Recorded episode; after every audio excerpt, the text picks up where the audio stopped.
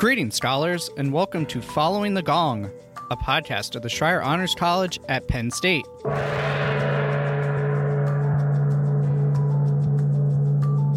Following the Gong takes you inside conversations with our scholar alumni to hear their stories so you can gain career and life advice and expand your professional network. You can hear the true breadth of how scholar alumni have gone on to shape the world after they rang the gong and graduated with honors, and learn from their experiences so you can use their insights in your own journey. This show is proudly sponsored by the Scholar Alumni Society, a constituent group of the Penn State Alumni Association. I'm your host, Sean Goheen, class of 2011 and college staff member. If this is your first time joining us, welcome. If you're a regular listener, welcome back.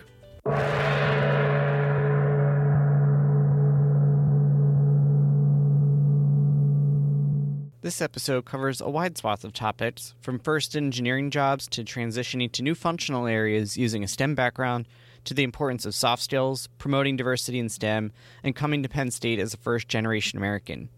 Any scholar, regardless of major, will pull value from this conversation. Paula Garcia Todd, class of 2003, has made significant contributions in drug delivery through her work at Dow Chemical, DuPont, and now IFF, International Flavors and Fragrances, for the past 18 years, and currently serves as the Global Strategic Manager for Pharma Solutions at IFF. Her vast experience ranges from process engineering and manufacturing settings with small and large molecule active pharmaceutical ingredients to researching and creating patented polymer innovations to solve critical formulation issues for pharmaceutical companies around the world. Her technical success led to various customer facing roles, including marketing and product management, progressing to her current position. Paula is passionate about introducing STEM to children. She has volunteered on boards and organizations focused on increasing the number of female and underrepresented students in STEM fields, especially engineering, for the past decade. She has developed new K 12 programs aiming to improve understanding of the real world applicability of STEM while changing the face of what an engineer looks like. She's been active in diversity, equity, and inclusion advocacy within industry, working through women's and Latinx employee resource groups at each of the companies to create awareness and improve company cultures. In 2019, she was named an AAAS If Then Ambassador by the American Association for the Advancement of Science for her devoted work in STEM outreach and was featured in a life size statue exhibit of outstanding women in STEM fields. In 2020, she was named both Woman of the Year in Engineering by Women in Technology and a Community Trailblazer by STEM Connector's Million Women Mentors. She received the Luminary Award from Great Minds in STEM in 2021. Paula holds a Bachelor of Science with honors and a Master of Science in Chemical Engineering from Penn State's College of Engineering. She and her husband, Doug, also a Penn State alum, have three children and live in Georgia. In this episode, Paula shares her insights on coming to Penn State in the Schreyer Honors College as a first generation American and as someone speaking English as a second language the differences between collegiate cultures in Brazil and the United States, building cultural capital and learning from your network, finding involvement that complements your major and career aspirations and opportunities that are just for fun, resources for Penn State students from historically marginalized identities, particularly in engineering, pursuing an IUG, the integrated undergraduate graduate degree in a STEM field, getting into pharmaceuticals as a way to help others, and getting into entry level technical roles, the importance of soft skills and how to develop and learn them, moving up into pharmaceutical leadership and transitioning from technical to marketing, living and working through mergers, acquisitions, and spin offs or separations in the corporate world, supporting STEM education for historically marginalized K 12 students, and providing role models for women and girls interested in STEM, the importance of asking for help in your professional life and in finding balance, the difference between mentorship and sponsorship, and avoiding comparison and finding your own journey. With that, let's get into our conversation with Paula Garcia Todd.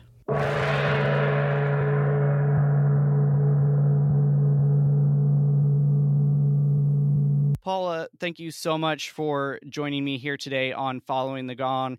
As a former member of the Scholar Alumni Society Board, I'm very excited to have you on today to talk all things STEM and marketing in a really unique career that you have.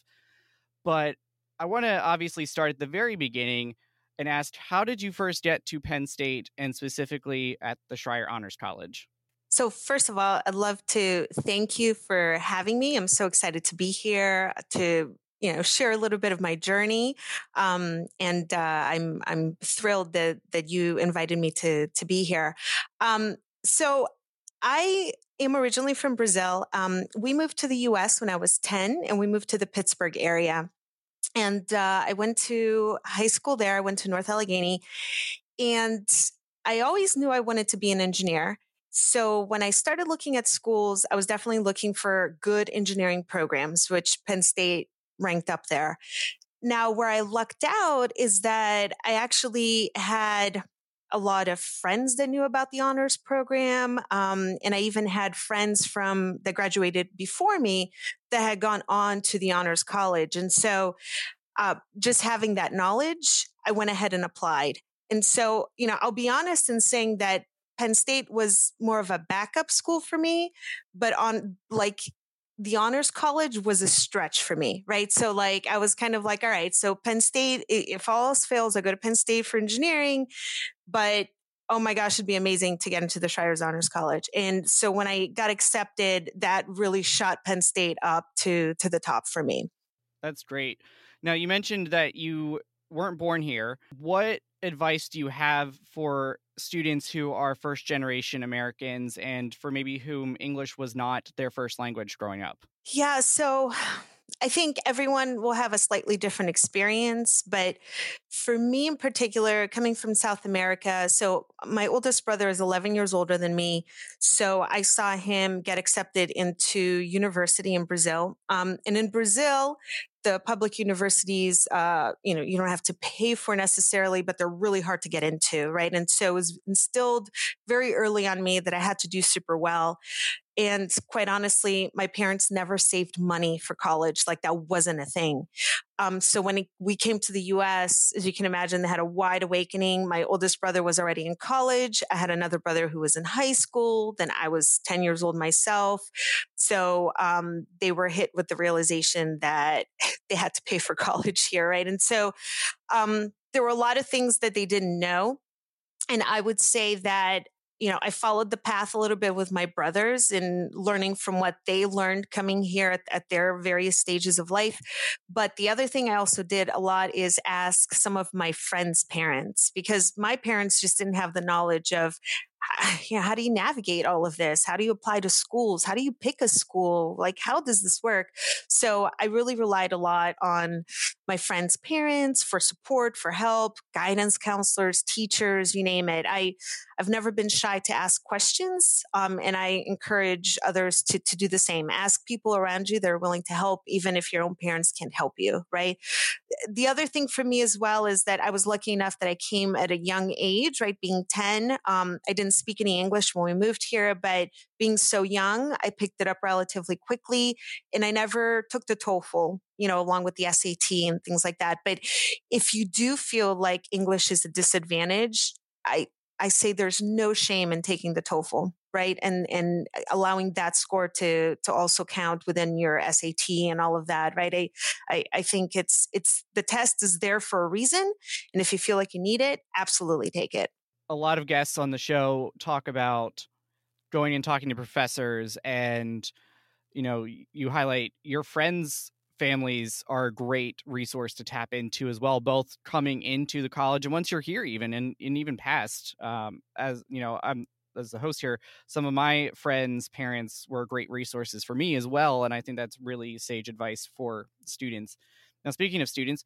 you are obviously a scholar here in the Honors College. Can you tell us what kind of organizations you were involved in, internships that you pursue? Because if you're in STEM, it's good to have hands on experience in the field. So, can you share any unique stories from either the leadership or the hands on outside of classroom experiences that you may have had? For sure. So um, I, I came into the College of Engineering. Um, I had already chosen in my mind that I wanted to be a chemical engineer. And so a lot of the activities and clubs and organizations that I did were very aligned with that. So um, I was an officer for the American Institute of Chemical Engineers for three years. Um, I did a lot with the Society of Women Engineers, the Society of Hispanic Professional Engineers. So a, a lot along those lines. Um, on the side note, I, I, love playing volleyball. So I played rec volleyball uh, quite a bit. I love salsa dancing. I did a lot of that as well on campus. So there's there's a lot that you can do besides just things that are focused on your major, obviously. And that's one of the beauties of going to a big school like Penn State. There's a little bit of everything there. Um, but in terms of internships, I'm so glad you you mentioned that because there is nothing like getting hands-on experience because when you're sitting in an engineering classroom and you're learning about thermodynamics, you're learning all the theory and the calculations.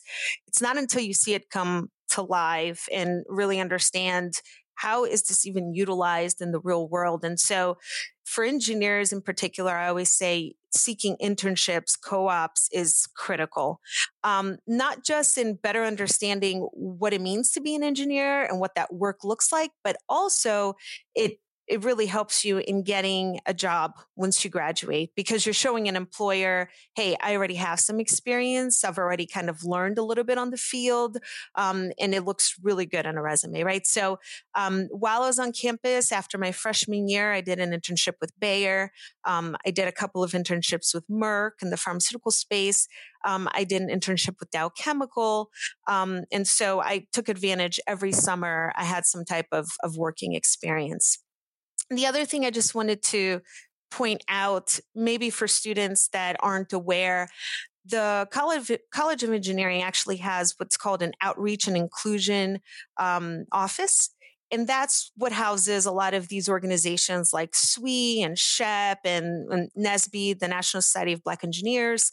They have a lot of resources, tutoring. They can help you get internships, co-ops, and so forth. If you are an underrepresented student in engineering, um, not a lot of universities offer that. And I think it's an amazing thing that Penn State actually has that offering to help students that may find themselves disadvantaged. Maybe didn't have the right high school experience to help them be super successful in engineering. And they really provide the, the bridging stones to help you be successful. So um, I think it's really important to highlight that Penn State has that resource available for underrepresented students in engineering. That is fantastic. And that is on top of all of the resources you already have as generally an engineering student through the College of Engineering, a Penn State student through the Bank of America Career Services Center, and the Schreyer Honors College Career Development Office with Lisa Kurczynski. So, uh, a common theme on this show, if you are a frequent listener, is there are so many resources for you here at Penn State and in the Honors College. So that's another great one if that fits your identity. So thank you for sharing that, Paula. I wasn't aware of that. So that is great um, for students who may benefit from that. There was an anecdote that you shared on the questionnaire about Easter uh, yes. one year in undergrad. I would love if you could share that story because I thought it was really cute. Yeah, absolutely. So um, uh, sometimes I get asked, you know, what what was your draw for the Schreyer Honors College if Penn State was already, you know, a, a really good engineering school? And, and yes, the resources is what really drew me to Penn State, right? To your point, it's such a big school. There's so much available, but I also didn't want to feel lost. And I wanted to have like that small college feel, more family like. Um, and that really came to light for me um, my sophomore year so, like I mentioned, I grew up in Pittsburgh, went off to Penn State, and then my sophomore year, my father was actually transferred to Tennessee. And I was kind of emotionally having trouble kind of grasping the fact that my parents are going to be so far away and you know i'm close to my family and um, i really struggled a little bit um, and i you know i'll admit my grades even dropped a little bit and uh, you know, the Schreyer Honors College took note. Um, they just wanted to know how things were going. I shared what was happening. Um, and I also shared that because they were further away, you know, coming into the springtime, Easter, for example, I wasn't going to be able to go home even to see them over Easter break or that weekend. Um, and an administrator within the Honors College actually invited me into her home for Easter Sunday. So I wouldn't be alone and I would be within a family setting. And it was probably one of the most welcoming, impactful things that anybody ever did for me um, while I was feeling really down and lonely and, and upset, you know, and um, to me, that that's the perfect example of showing how the Schreyer Honors College really does provide kind of this smaller family like feel within such a large environment. And I'm forever grateful um, for that experience. I love that story. I think that really speaks to, I'm not sure if that administrator is still here or not. Paul is shaking her head that they are not, but the staff here really care about you as a scholar. You know, thing we we try to look out for you at every step of the way and i really i really love that story now obviously at the end of the day you're here to be a student and paula you participated in the iug the integrated undergraduate graduate where you get both an undergrad and a grad degree at the same time and you did this no less in a stem field which is no small feat can you tell us about that and what recommendations that you have for students who are interested in pursuing this opportunity? Sure. So I'll tell you about my own experience and then I'll tell you if I could go back, what I would do differently. So, um, as you're aware, as an honor student, you have to write an honors thesis um, by the time you graduate. And I actually really liked that aspect of the honors program because I was interested in research. I wanted to understand a little bit more of what's research like. Um, and, you know, that, that I was interested in from the very beginning. And so freshman year, I was already kind of investigating what are the chemical engineering professors studying at Penn State? Like what's the research, all of that.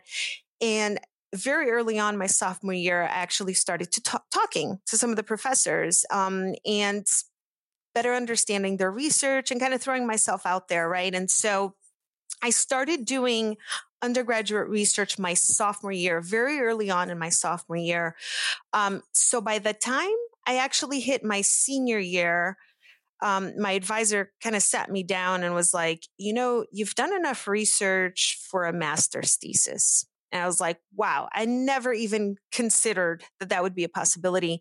So thought about it and I was like, okay, so if I stay an extra year and really hone down on all the graduate coursework, finish up my research, write up my thesis, defend it, basically in five years, I can graduate with both a bachelor's and a master's in chemical engineering. So I was like, sign me up, let's do it. It was super hard mm. because I made that decision so late. Um, and so it was early enough that I could substitute some of my senior classes for graduate coursework that allowed me to do it in five years. But if you do have any interest whatsoever, so number one, you have to start your research early, like I did. But number two, you really need to start looking at your schedule and understanding how you could fit it all in within the five years. Because basically, like my last year was all these super hard, crazy classes where I could have spread it out over the course of two years and made it way more manageable. So so that would be my advice. If you are interested in partaking in the IUG program, I think it's amazing. As an honors call, uh, as an honors student, I think it's a lot easier to partake because you're already writing a thesis. Um, but just start thinking through that and planning early. Don't wait until your fourth year. Is my advice. that is great advice and i think that speaks to a lot of other opportunities as well is the earlier you can start planning for anything like internships or for IUG, your thesis topic not a bad idea. And speaking of internships earlier you mentioned that you did ones at merck at dow and you had one each summer and there's kind of a common theme there of pharmaceuticals. Did you always know that you wanted to go into pharmaceuticals or how did you discover that that was where your professional interests lay yeah. So, um, to your point, all of my internship experience was in the pharma industry. Um, I have spent the last 18 years within pharmaceuticals and in various types of roles. Um, and yes, like I've, I've always wanted to do pharmaceuticals.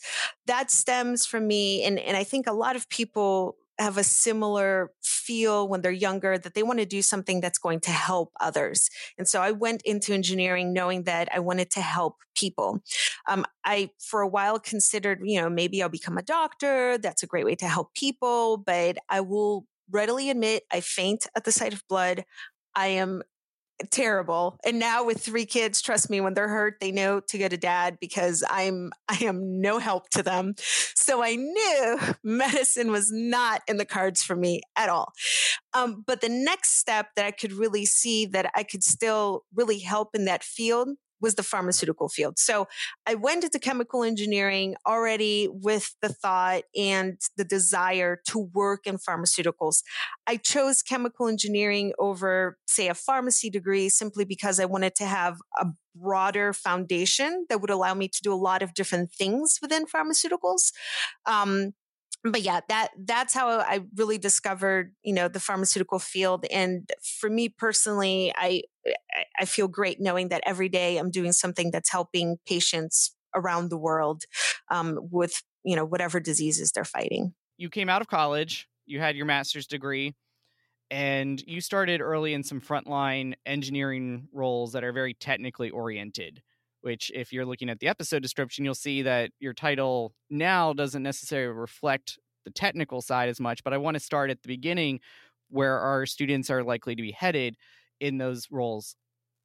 Tell us about your experience in those frontline roles what you know what you learned what suggestions you have for students who are looking into similar engineering technical tactical roles that they can explore right out of college yeah sure so my very first job out of school i would say is like the traditional chemical engineering role where I was working in a manufacturing plant. We were basically taking a chemical process from lab scale, scaling it up to what we call a pilot scale, which is kind of like the mid scale, and then to a commercial scale, which is like these large manufacturing plants that you see producing various molecules or you know chemical entities.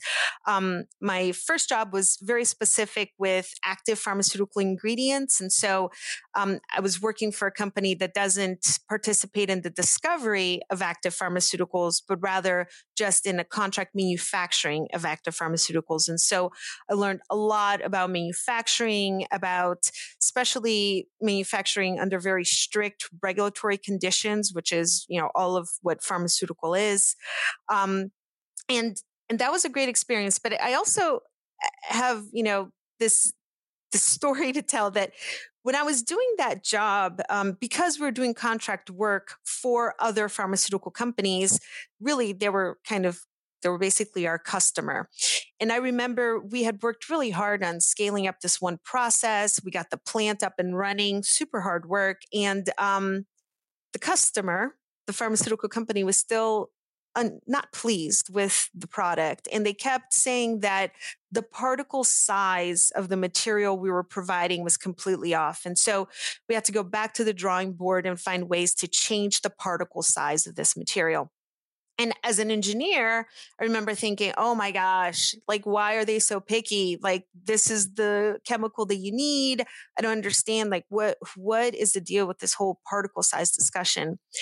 Fast forward a few years later, I find myself working not in a manufacturing setting, but rather in a lab setting. And I was working with pharmaceutical formulations um, with various polymers that we call excipients, which are basically inactive ingredients that go into all types of pharmaceutical products.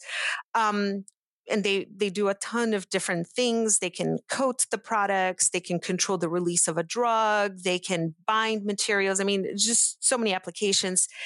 And one of the very first projects i worked on i just remember really struggling to make this formulation work and there was my aha moment. It was the particle size that was throwing everything off. And so if there's anything that I can tell you as a young engineer coming into work, it's really easy to get siloed into the job that you're doing, into the role or, or the manufacturing plant that you work in, all of that.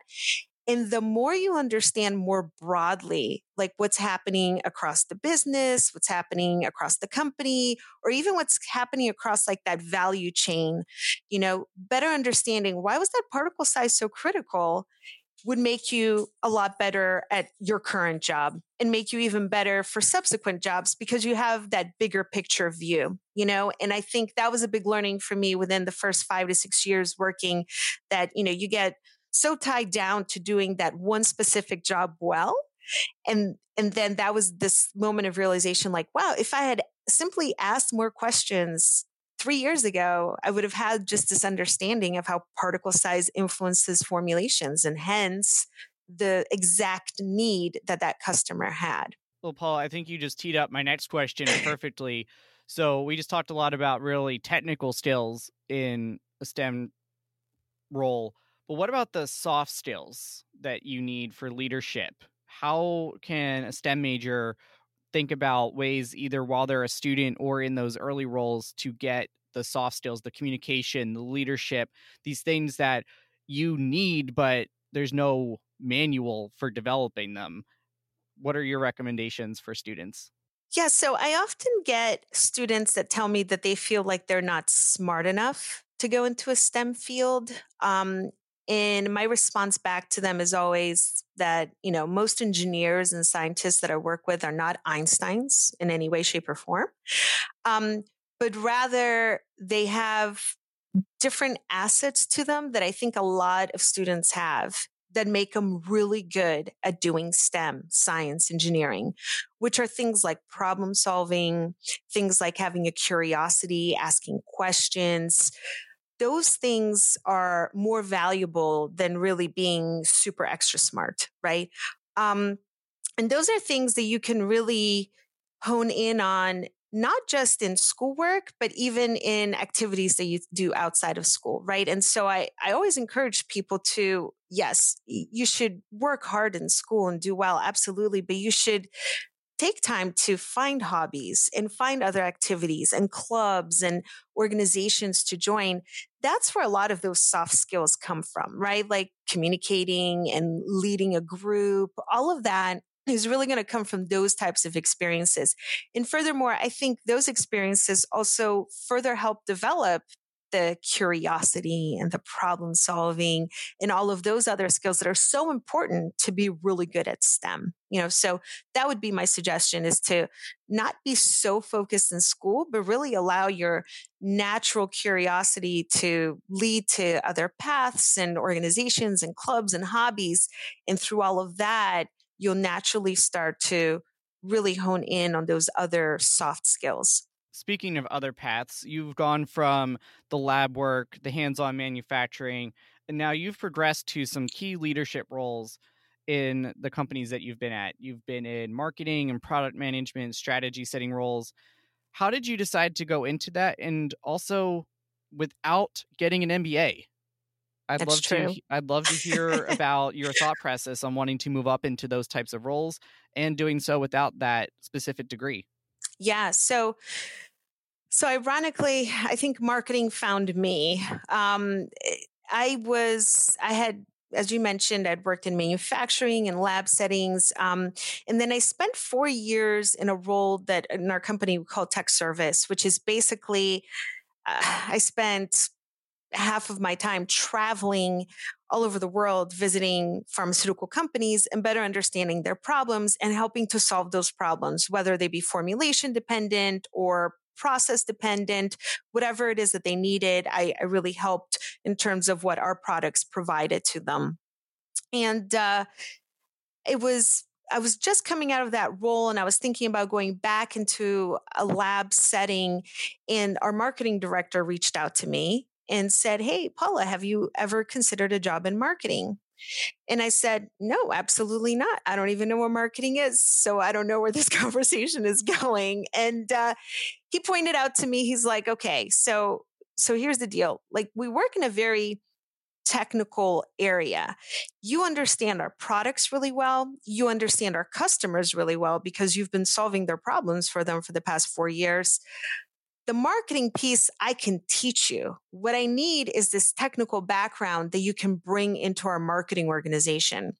So he was smart. He first put me into a marketing research role, which honestly, it's a lot of data analysis and understanding market trends. And that felt like a very natural fit, right? I'm still looking at data, spreadsheets, all of that.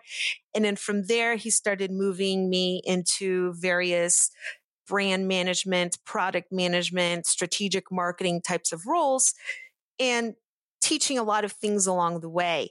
And so I always tell people, I think there are different ways that you can learn how to do a job, right? So, yes, getting a degree is absolutely a way that you can learn how to do a job. But I would you know, argue that actually doing the job is another way to learn how to do the job, right? And so I personally never felt that need to go back to school to get an MBA because I was getting my MBA experience doing the marketing role, which, you know, I've done these types of roles for the past eight years now right and so so so that was my choice i i you know i think there are people that find value in getting the MBA and it makes sense for them. I'm not telling people that they shouldn't get an MBA, right? I think it's very different for different people. I had already started a family. I was learning a lot on the job. It just made sense for me personally to progress and keep learning on the job taking trainings and courses, you know, th- throughout the way, but not necessarily stopping everything to get an MBA. So, as an MBA student myself, I think that is spot on. I think it is valuable for some, and for others, you're getting enough on the job where maybe you have really good training opportunities and good managers where you're going to get that hands on. So, something to think about if you do or don't need to, because it is an investment of time and money. Now, one of the things we talk about in MBA classes is change management. And you've been at Dow, you've been at DuPont, and now you're at IFF. And trying to piece together from your resume and your LinkedIn, these companies have been together, they've been separate, you've been through mergers, acquisitions, separations, divorces in the business setting. You're still happily married to Doug. So yes. just want to point that out there. So business divorce from these different companies how do you handle those situations what's that like that's something that we don't typically hear the experience of somebody kind of in the in the middle of the organization um, and especially not something that you think about when you're just trying to get a job as a student but something if you go into the private sector you're probably going to deal with at some point so i'd love you to share your experience going through these different types of organizational changes it's been a wild ride. I'm not going to lie. Um, to your point, uh, Dow and DuPont merged, and then my business unit ended up going with DuPont once they separated.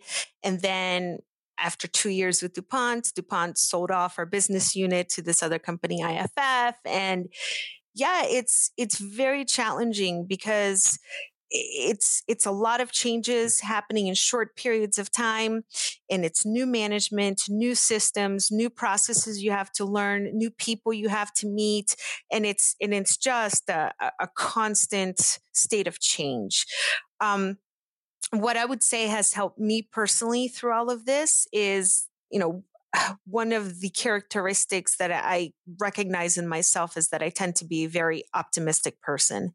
And I think you have to go into these environments with an optim- optimistic perspective and with the thought pattern that all of this is crazy, but it just presents more opportunities for improvements and changes in the organization that maybe you've been wanting to make for years, right? And so as crazy as it is to manage all of what's happening on the day to day, I always think strategically, like, here's an opportunity that we can improve our processes and we can Im- improve our systems and we can improve the way that we're doing business because everything is new and changing. Let's just tackle it and, and do it. Right. Um, and I think honestly, that's what's carried me through the past few years with all these changes, just that constant optimism and knowing that things can get a lot better from here.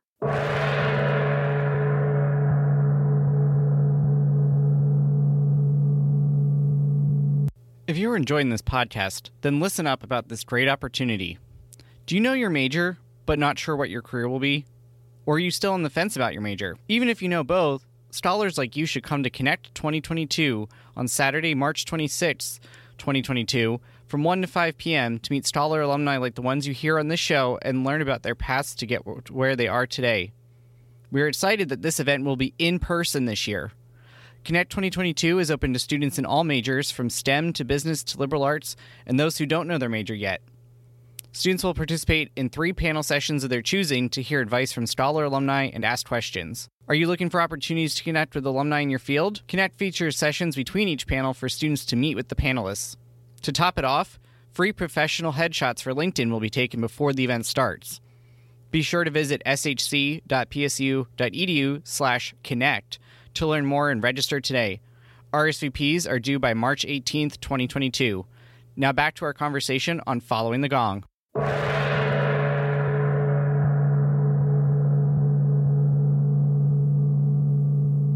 So, we've talked a lot about your work, but just like student leaders who are going and they're not just students, but they're leading these organizations that we've talked about, you're really involved in things outside of work. And you can't see this because this is an audio podcast, but Paula has this beautiful quilt, I think. Yes. Yes, it's behind her that says STEM, and it's kind of a mosaic thing. And I think that really speaks to her passion for this topic.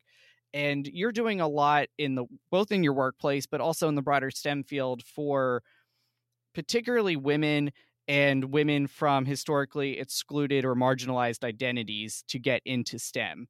Can you talk about what you're doing and why you're taking on these challenges? Yeah, for sure. So I, I consider this my side gig um, because I'm so passionate and I spend so much time doing this. It really started for me when my when I had children and they started going to school, and some of the schools in our area had an interest in doing more around STEM, you know, explaining to kids what STEM really means and so forth. And um, I started to visit a lot of schools and it's interesting because I would walk into a classroom and I'd get a lot of these looks like and questions from really young students, elementary age students saying, Are you really an engineer? You don't look like an engineer. And I quickly realized that we really needed to change the visibility of what an engineer looks like. And so I really started to expand a lot of the work that I was doing. I started to visit more classrooms. I started to work with different organizations um, in my community. I currently live in Atlanta, different nonprofits. I really wanted to change this stereotype that exists. And I wanted little girls to see themselves as scientists and engineers. And I wanted little boys to also see it and think of it as natural and normal that, you know, a woman or a Latina like myself could take on a role like this. Um, and honestly, it started from from just kind of this you know this desire to do that and it really exploded. Um, so as you mentioned you know today i find myself doing really weekly talks um, with different organizations through zoom meetings or you know pre-covid a lot of uh, face-to-face type of things. But um, i think it's really important to put myself out there because i did not have a role model like myself. I had a lot of men in my life that supported me. Um, actually, my whole family is made up of engineers my father, my brothers, my uncles, my grandfather. So I had great examples of engineers in my life, but they were all men. And so I wanted to become that role model that I didn't have growing up. And hence that side gig kind of took off. And what's really cool is you've been the recipient of many an award and i believe there's some kind of artwork installation, if you can briefly tell us about that. Yes. Paul, Paul is shaking her head here. Uh, yes. So I would definitely now very much love you to tell us about that. Absolutely. Um, and I would say this is probably one of my biggest successes is um, in 2019 i was named an if then ambassador uh, by the american association for the advancement of science. What they did is they did a national call out to women in stem. They were looking for role models to serve in in various ways. Um, i threw my name in the hat. I said there's no way i'm going to get this. And i was chosen which was absolutely thrilling. And so as part of that, th- there's a lot that comes with that. As you mentioned, um, we're I've become more connected to a lot of organizations, um, you know, a lot of different speaking opportunities, all of that. Um, but then to your point, they decided to do something that is just very cool. And in terms of that visibility component we were talking about, they actually took all of us and did 3D scans and um, they created statues of all of us. And so, in basically, there's a research done. I'm trying to remember how long ago this was done that found that in public spaces in the top 10 US cities, there are less than six statues of women in public spaces in the top 10 US cities.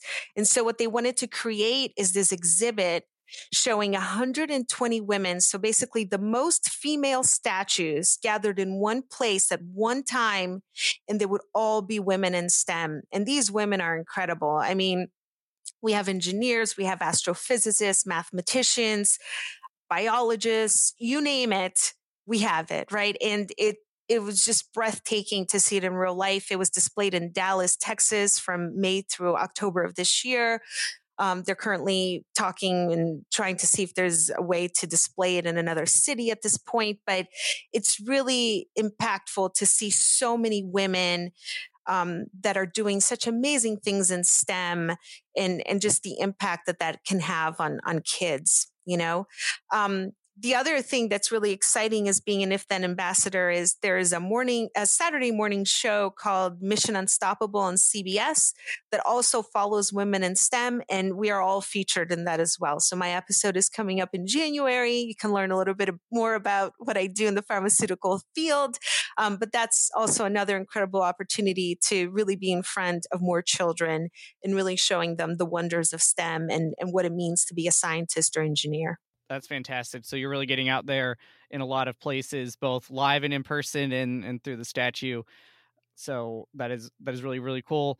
Uh, depending on when this is released and when you're listening to it, check that out. I imagine you could probably this is not a paid advertisement. I'm sure you probably check it out on Paramount Plus uh, after it airs. I'm assuming. I don't know this for sure, so please fact check me if I'm wrong.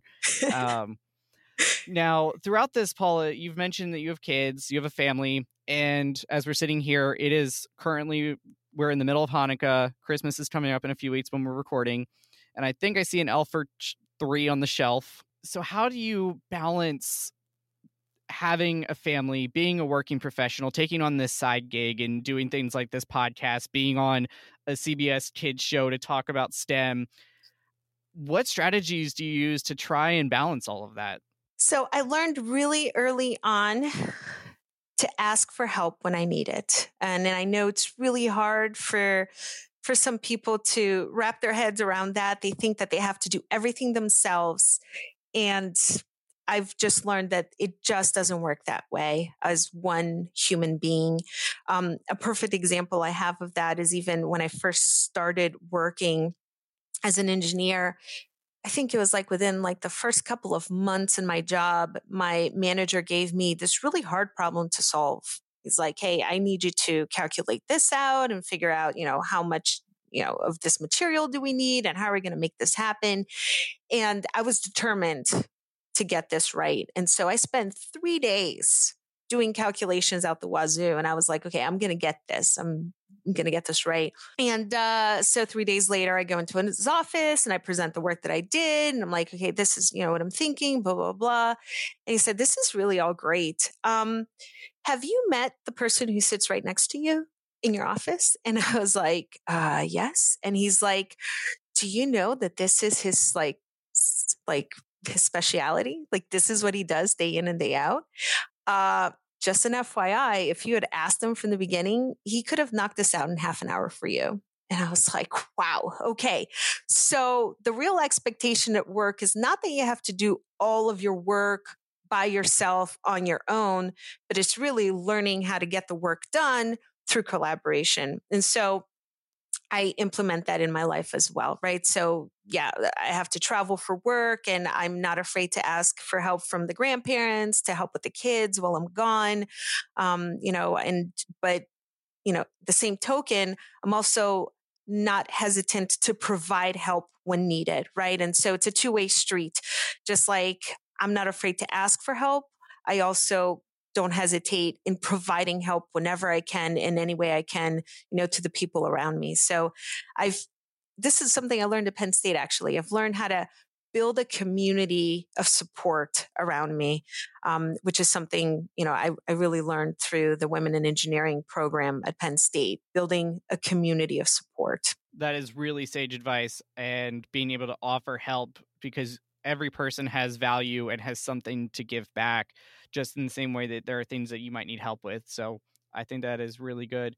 You've already talked about your biggest successes and, and learning moments. So you really teed up something else I wanted to ask about kind of in the wrap up here, which is in terms of asking for help, but specifically in a professional capacity around mentorship.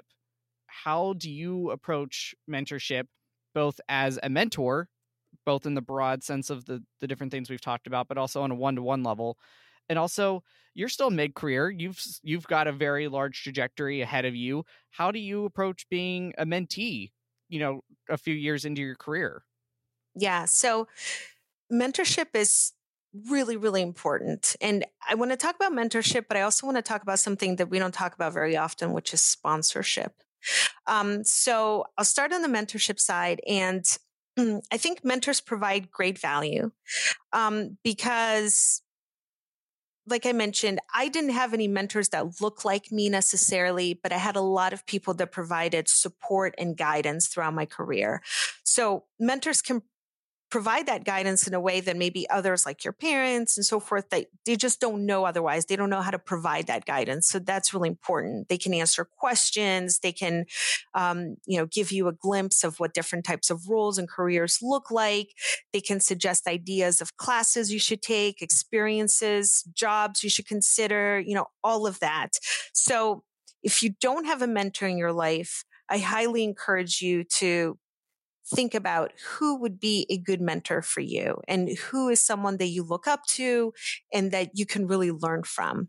You know, for me personally, I have found that um, I really prefer these organic mentoring type of relationships. And I don't, I can't say that I have any specific mentors that I meet with, you know, on a monthly or quarterly basis or anything like that but I do have a lot of people that I look up to. And what I do for myself is I create these mini mentoring moments where maybe I go out to coffee with someone or I grab lunch with someone. And I usually have very specific questions of, you know, I'm considering making this career change or I'm thinking about, you know, doing this for my project. What are your thoughts on that? And, and so in that way, I, I create these mentoring relationships that aren't like, I think sometimes people get scared to become a mentor because they're thinking, oh, this is such a huge time commitment and I have to create these monthly meetings and things like that. And, and that's not it at all, right? I think if you're willing to put yourself out there, provide guidance and so forth, you're, you're, you automatically make a great mentor, right? And so that's how I kind of manage being a mentee and really, you know, engaging with people that I trust. Now, the other thing that we don't talk a lot about, which I learned kind of the hard way, is sponsorship. And these are the people that are very influential in your organization and they can make decisions behind closed doors and they can really speak up for you and they can really be the people that vow for you and your work and your successes um, in front of other influential people. Sponsors are a little harder to identify, um, but I would I would say that I have learned to kind of identify these people that are kind of well connected, well thought of within the organization, and I and I make time to get to know them, um, and I allow them to get to know me as well, right?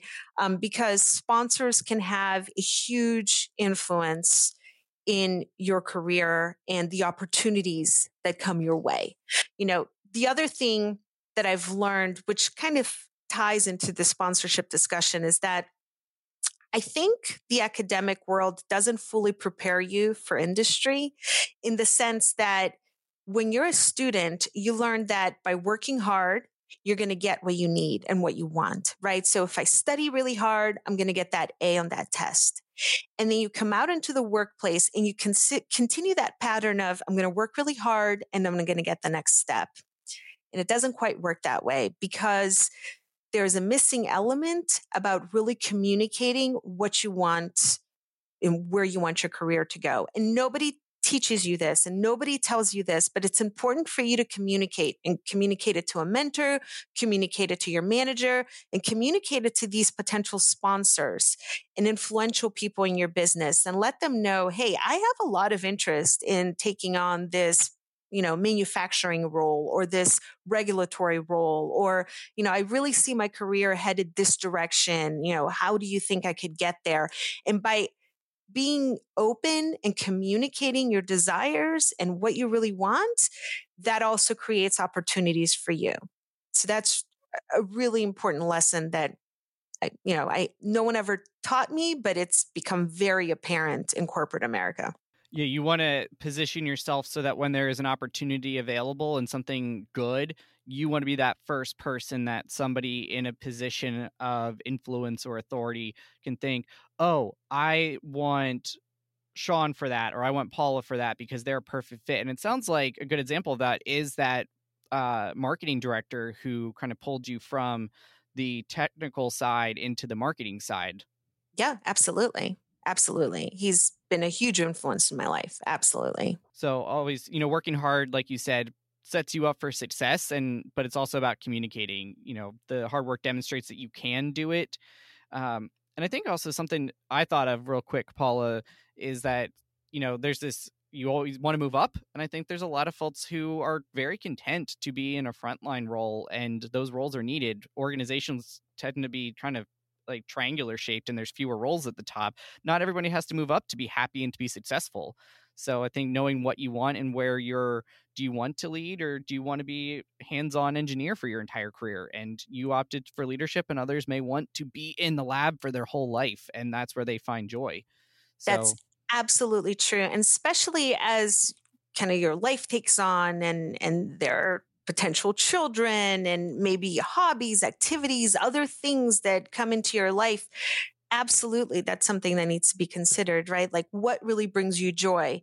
Because the definition of success is very different for everyone and you shouldn't follow, you know, what you think others define as success. You really need to find your own definition of success and what makes you happy and follow that that path. Absolutely. I think is a good summary. I think a mentor can help you figure out what that is, and a sponsor can help make it a reality. Yeah, yeah, it's a really good way to think of it. Yeah. So now for the fun questions here at the end. Is there anybody that you want to give a shout out to from your days as a scholar? Oh my gosh, there were so many amazing people that I, that I met. Um, you know, a lot of I made a lot of great friends, um, a lot of great people in the office. Like you said, I always loved going into the office, such a, a friendly, welcoming atmosphere. Um, you know, the one shout out I really want to throw out there is to my advisor, uh, Dr. Wayne Curtis. He's still a chemical engineering professor at Penn State. Um, he was, like I said, highly influential. Um, he was, you know, I really consider him the first person who said yes to me and gave me an opportunity, honestly, in an in a time in my life that I didn't think I necessarily belonged in a lab or I was ready to be in a lab, but he opened up that opportunity to me. And, and so I consider him my first yes. And um, for that, I'm, I'm forever grateful to, to everything he did. Again, speaking to the power of being a sponsor and finding one, great, great shout out there. Are there any pieces of advice that you really wanted to share that maybe have not come up organically through the previous questions in our chat here today? Yeah, there there are a couple of things that I like to throw out there. And so, you know, imposter syndrome is a very real thing, especially when you're going into like a STEM major, and especially when you don't see other people that look like you, right? A lot of these underrepresented students that I've talked about that I'm very passionate about encouraging um, to go into STEM, it, it can be really hard. But you know, someone said this to me once, and I, I think it's so true. Don't compare your chapter one to someone else's chapter 10. Everyone has had failures, everyone has had challenges, and it's really easy to see someone, even like myself, 18 years out in career, like this is where I'm at. And when you're brand new, you can look at that and find it very intimidating. But it's really, really unfair to compare yourself to someone who has had many years of experience because we've all had our ups and downs. And so don't allow that to really pull you away from the things that you want to do. Embrace who you are, embrace your uniqueness, bring your whole self to everything that you do and and fight off that imposter syndrome. The other thing I'd like to point out is that, you know, we talked a lot about the outreach work that I do. And I find it interesting that a lot of people don't see themselves as role models.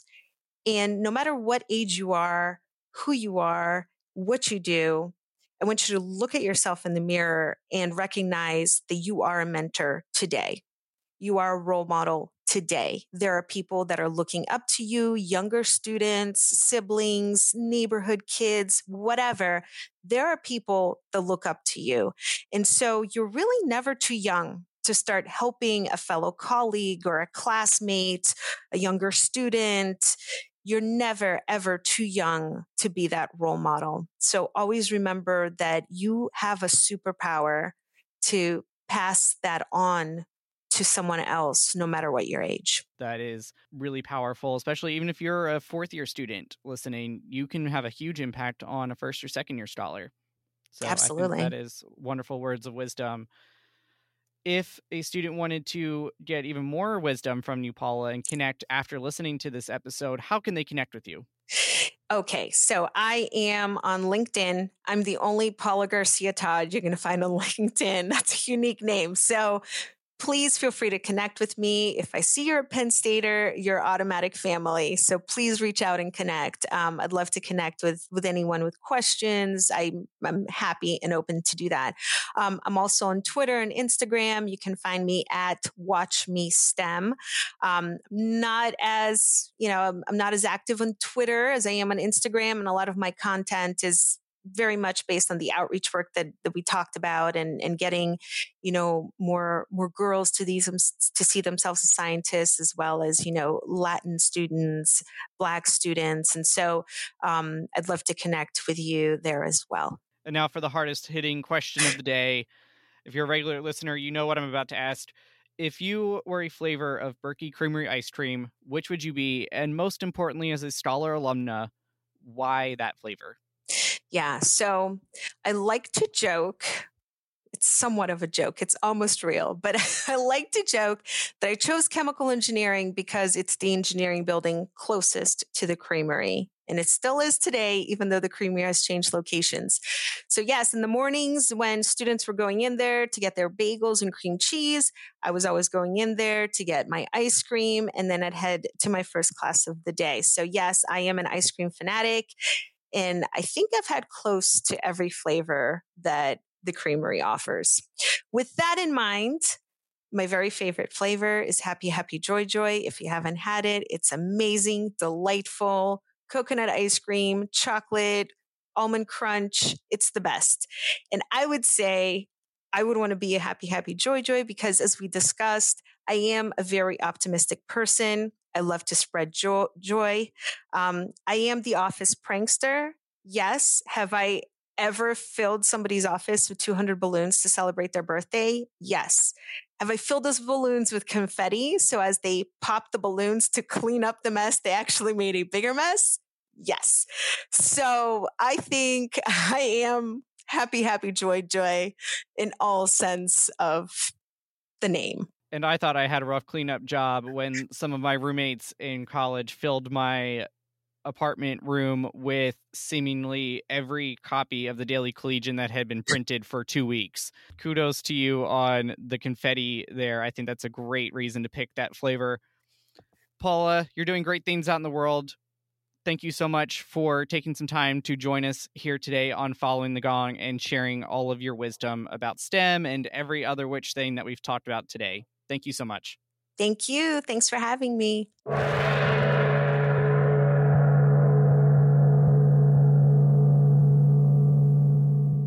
Thank you, scholars, for listening and learning with us today. We hope you will take something with you that will contribute to how you shape the world. This show proudly supports the Schreyer Honors College Emergency Fund, benefiting scholars experiencing unexpected financial hardship. You can make a difference at raise.psu.edu forward slash Schreyer. Please be sure to hit the relevant subscribe, like, or follow button on whichever platform you are engaging with us on today. You can follow the college on Facebook, Twitter, Instagram, and LinkedIn to stay up to date on news, events, and deadlines. If you have questions about the show or are a Scholar alum who'd like to join us as a guest here on Following the Gong, please connect with me at scholaralumni at psu.edu. Until next time, please stay well, and we are.